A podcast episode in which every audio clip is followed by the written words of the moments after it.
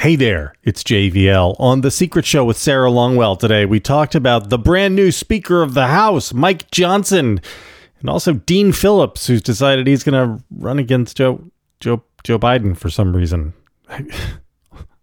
Whatever. Here's the show.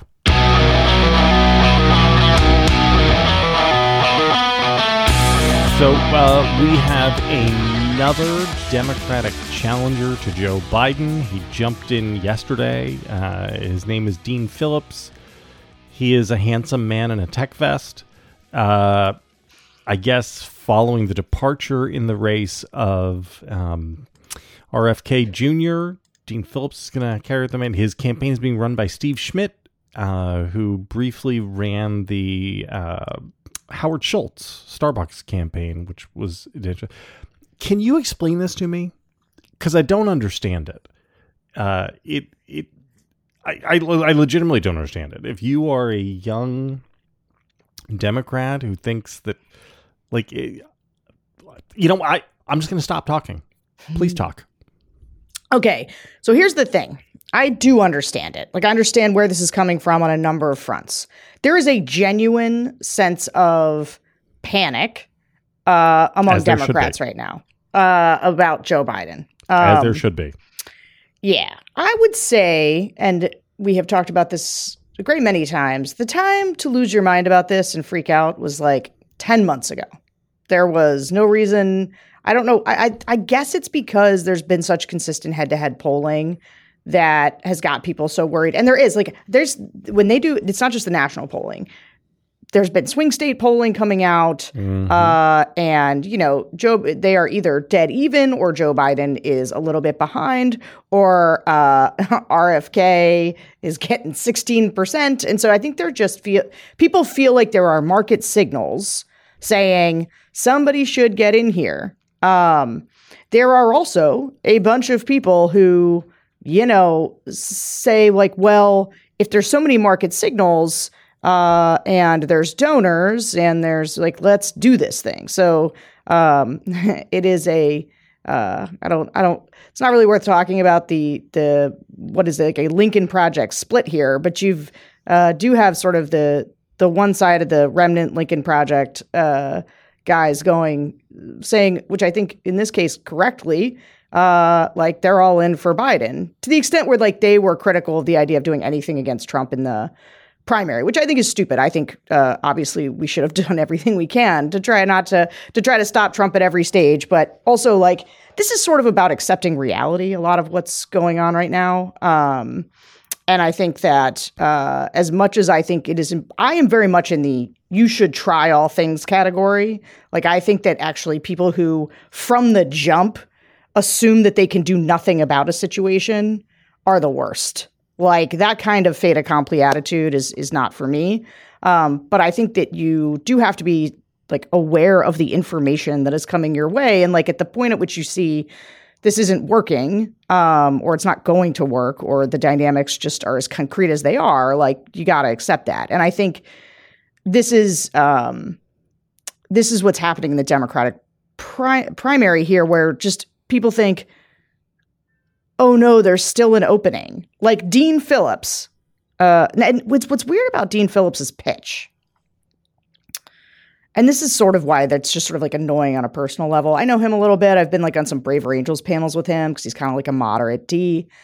Nice guy. Uh, and uh, I just, though, these things are, he's like suggesting, he is suggesting that he's doing this to get other people to come in the race, right? He thinks what he's doing is trying to kind of break what is right now a not a logjam, but like a psychological barrier to a good, healthy psychological barrier to, barrier to the idea that you should challenge the incumbent president. Um, now, I think that if Joe Biden 10, 11 months ago had said, uh, what, what I thought needed to happen, the healthy thing that needed to happen was that Joe Biden stepped aside and said like and we're going to have an open primary in our party and i'm not going to endorse anybody or i'm going to i am going to endorse somebody and it's going to be uh not Gretchen kamala harris Whitmer. Yeah, whatever but like i just the level of to me silliness and naivete around oh we're going to launch a national campaign against an incumbent president in late October. in late October is really goofy. Uh, and we have some friends who think this is a good idea. Like we, there are there are people in our world who think like, well, yes, we should have this. Uh, I will just say, I if it is in my opinion that there is nothing but the only outcome here that is possible is that what you do is you you you bolster the narrative and and to be fair this narrative is going to be there whether it's bolstered or not but you you sort of concretize the narrative that Joe Biden is too old and too weak and been too captured by uh, the far left to win in a general election. Uh, and look, I think that I think that I wish Joe Biden was not the nominee. I just think we're we're too far gone. Um, so that's that's what I think about it. But the, there's an element of ego to this that drives me crazy, right? Like that there's an opportunity. So like, and I gotta say, I did this, right? Like we went around, uh, me and me and Bill Kay, uh, looking for a primary challenger for Trump, and the reason that we wanted a primary challenger to Trump is not because we thought that they were going to win. We thought they would weaken Trump going into a general election. And that is what Dean Phillips is going to do to Biden. He's just going to weaken him. And uh, if, look, if there was some sense that like maybe Biden was going to get out, maybe, you know, whatever, that this is, um, this is some of the this is this is very silly strategy it's destructive and bad and i am not here for it Uh, all right, let me ask a question. Yeah. This is this is not a leading question; it's a genuine question. Yeah. I could see how a challenge to Biden from his left could hurt him. So Mhm. if Bernie Sanders had primaried him, or Elizabeth Warren had primaried him, that would have been catastrophic. Having a guy nobody has ever heard of, who's a moderate, who is unlikely to get any traction at all, probably doesn't weaken him, maybe?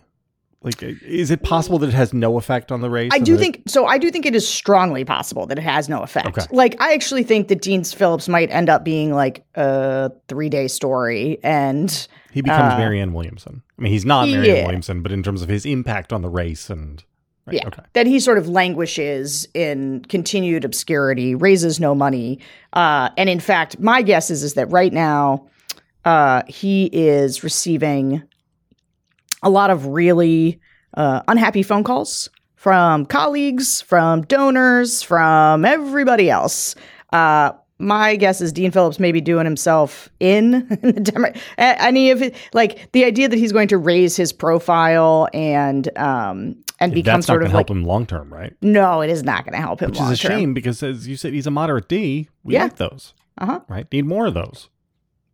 I like I like Dean Phillips. I just um yeah, I think that this probably uh you know, unlike in the Republican Party where there's like a mafia don who would be like truthing that, you know, they're going to come take you out at the knees. Yeah. Uh that's not how Democrats are going to communicate, but I do think there's still an element of mm, you're doing a bad destructive thing and like we are we're done with you. We're not going to help you going Yeah. forward.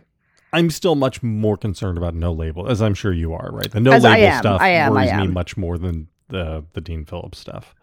Uh, all right. Well, I mean, I'll here. You can help help me talk through here. This, I'm going to do a little bit of service here for you.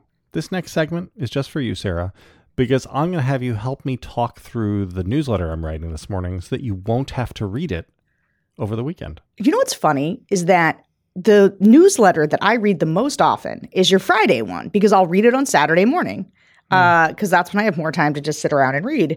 And it is so funny to me how often your Friday newsletter is just what we've talked about, and it's clear that you are just using me. I'm workshopping In the conversation You're- to you're workshop my- your- I'm workshopping ideas. Uh, you know, it's a shame that you won't read yesterday's, my Thursday, because yesterday's was an absolute tour de force. Even I'm- Tim was like, "Yeah, that's really you made a very convincing case."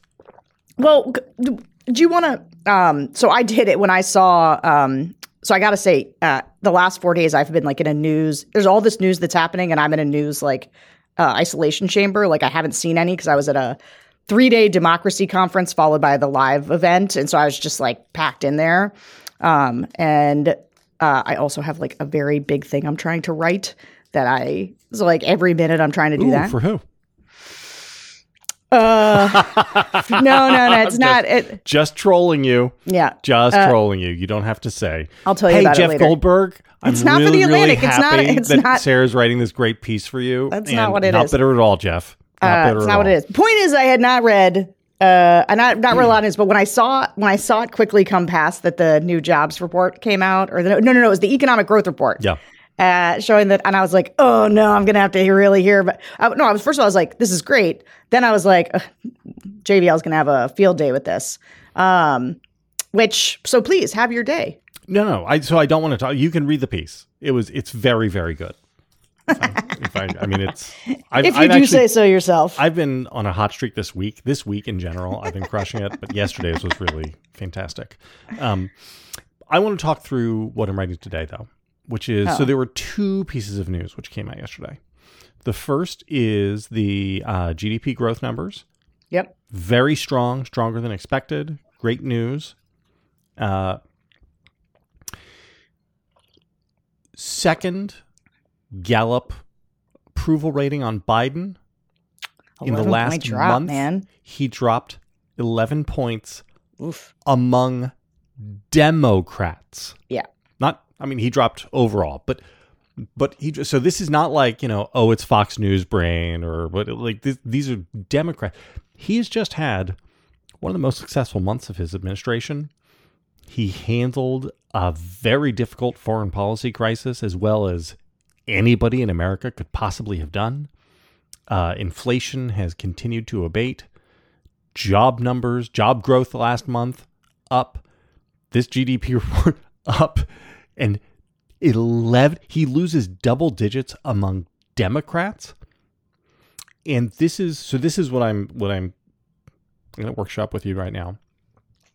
I want I want people to hold two things simultaneously in their heads.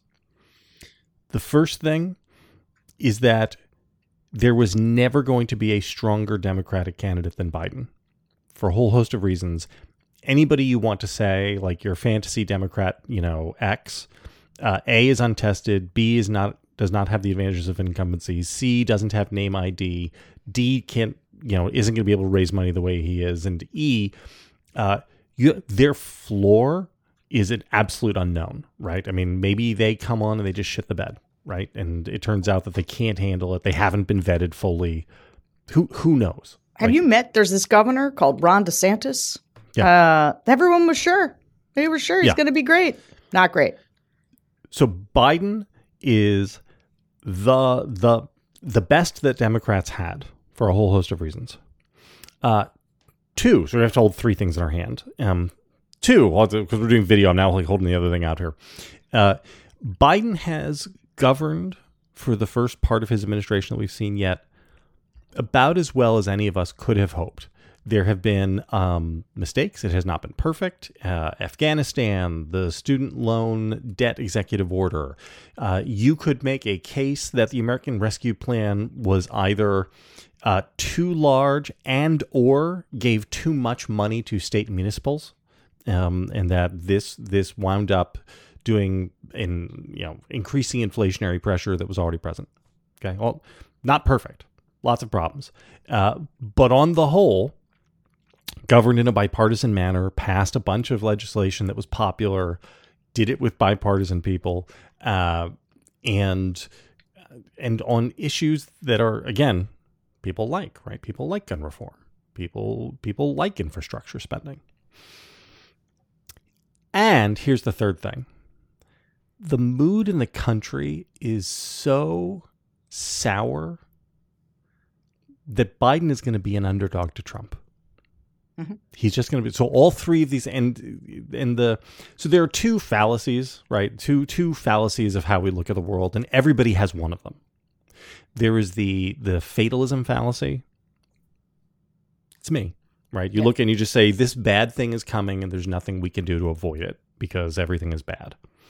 Uh, and then there's the optimism fallacy, which is if there is a bad thing here, there must be a way around it. Oh, is that me? I mean, I'm not going to judge. Maybe, maybe it's you, maybe it's not. That's a that's a you question. That's not a me question.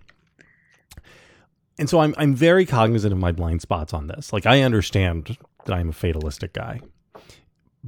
Even so, and even really thinking hard about that, I think that like th- this is where the, the alarm lights are flashing red again, and that we have the best possible candidate for the sake of democracy.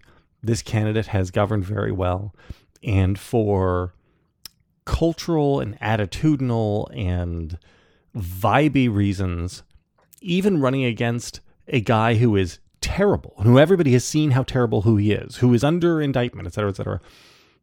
The guy who is pro democracy is going to be an underdog. And this is going to be a gigantic, gigantic fight. And uh, I don't know why the vibes are the way they are, but here's so I wanted to a get your your take on those like you know the three things my my triangle of doom, my triangle of doom, and b I want to throw one idea at you, which is that the forces of democracy have been fighting this fight now for so long 2018, 2020, 2022, and they've come up aces every one of those times. But just, people get exhausted, right? and you know asking asking all of these people this coalition of like never trumpers and indies who like don't really tune in and democrats and progressive far lefties who aren't really convinced that Trump is any worse than any normal Republican, asking them to all come through again, that's a big ask. And maybe this time it's not going to happen. Would have been nice at some point if Republicans could have done any any work whatsoever to try to help, but they have declined to do so. And uh, I don't know, like maybe this is this is how authoritarians win, right? They just Anne Applebaum wrote about this very early. They just exhaust you, right? They exhaust society and they keep going. Yeah, I don't know if you listened to the um, New Orleans show, but I talk about this early on uh, in in relationship to the speaker's race right? Where Tim was kind of like, well, how how did this happen after three weeks of fighting and all this stuff, and like, you know, all these you know, Ken Buck said he would never vote for somebody who was an election denier. Here we got the guy organizing the efforts to overturn the election, organizing Ken Paxton's uh, amicus brief to disenfranchise all the voters in the other states and throw them out. This guy gets the nod and everybody votes for him. Why does that happen? Exhaustion, right? They're tired of the voting and they got worn down. And somebody was like, give me a clean cut guy with glasses who doesn't have a record that I don't have to be mad about and I'll vote for him. Um, and it's not because the, and this is where I think that a bunch of people, and I, either we talked about this somewhere, but this idea that like it was a bunch of centrists or like a governing wing that was opposing Jordan was never right. Like Jordan had just made many people too mad personally. Uh, there was only like one or two people who were opposing him on, you know, insurrectionist grounds. Um, so yeah, like that is the hardest thing. The hardest thing is that it's and look, part of the reason I, I need to express something about how nobody should listen to the polls right now. The polls right now are meaningless. And that actually, this is why JVL, I think your bucket of like underdog, whatever, I don't, and I'm not saying, I'm not saying there's not underlying truth in it. And obviously, like if you've been listening to the focus group pod, I am telling you about a very unenthusiastic Democratic Party very um, you know, sort of backsliding, unhappy swing voters. That's all there. But like a bunch of the pieces that go into how people will be feeling by election day just aren't there yet. So, for example, you know, I'm uh, on the economic piece just really quickly. Uh, obviously, I was thrilled to see the GDP news, um, in part because I think that public opinion is a lagging indicator of where things are for real. And so I think that we're a year out, and if the economy continues to improve like this, like right now, we're all just like annoyed that people don't see that on paper this economy is better. Like at some point, the on paper kind of does hit people's sense of reality. And that might not be for another eight months, but like if the economy is really in a good place, that is a big game changer, right? Uh, yeah, yeah. Joe Let me Biden, tell you when, you know, in December of 2024, that's when people are going to decide the economy is great. I'm going to say, I'm going to, I'm going to hold out hope for October. I'm going to hold out hope for As. Trump is inaugurated, he'll go, see, I fixed it. well, let's talk about Trump in this equation too. So Trump, I say this all the time on the focus group pod. Like people have just forgotten what they hate about Trump. Like he is out, he is not right in people's faces right now. He is over there on Truth Social, misspelling stolen and like, you know, kind of blabbing into the wind. Like he's just preaching to a bunch of porn bots on Truth Social. And like that's going to be different when this guy's the nominee and he is going to be back every day with widespread coverage uh saying like saying insane things. Like right now to real to see all the insane things he's saying as like he will ban people coming to the country who do not uh, believe in our religion. I don't know if you do you know what our religion is? Anyway, not the point. Um, he's never been indicted. Uh, he's never been indicted. We might just we might need to suspend the Constitution. Uh, anyway, these are things that normal people are not seeing. Like they're just not seeing them yet. And so I just I do want to urge calm. Not here's the thing. I don't want to encourage sanguinity, sanguineness. I don't want people to be sanguine. Hey again, it's JVL. The conversation goes on from there. If you want to hear the rest of the show, head on over to Bulwark Plus and subscribe. We'd love to have you.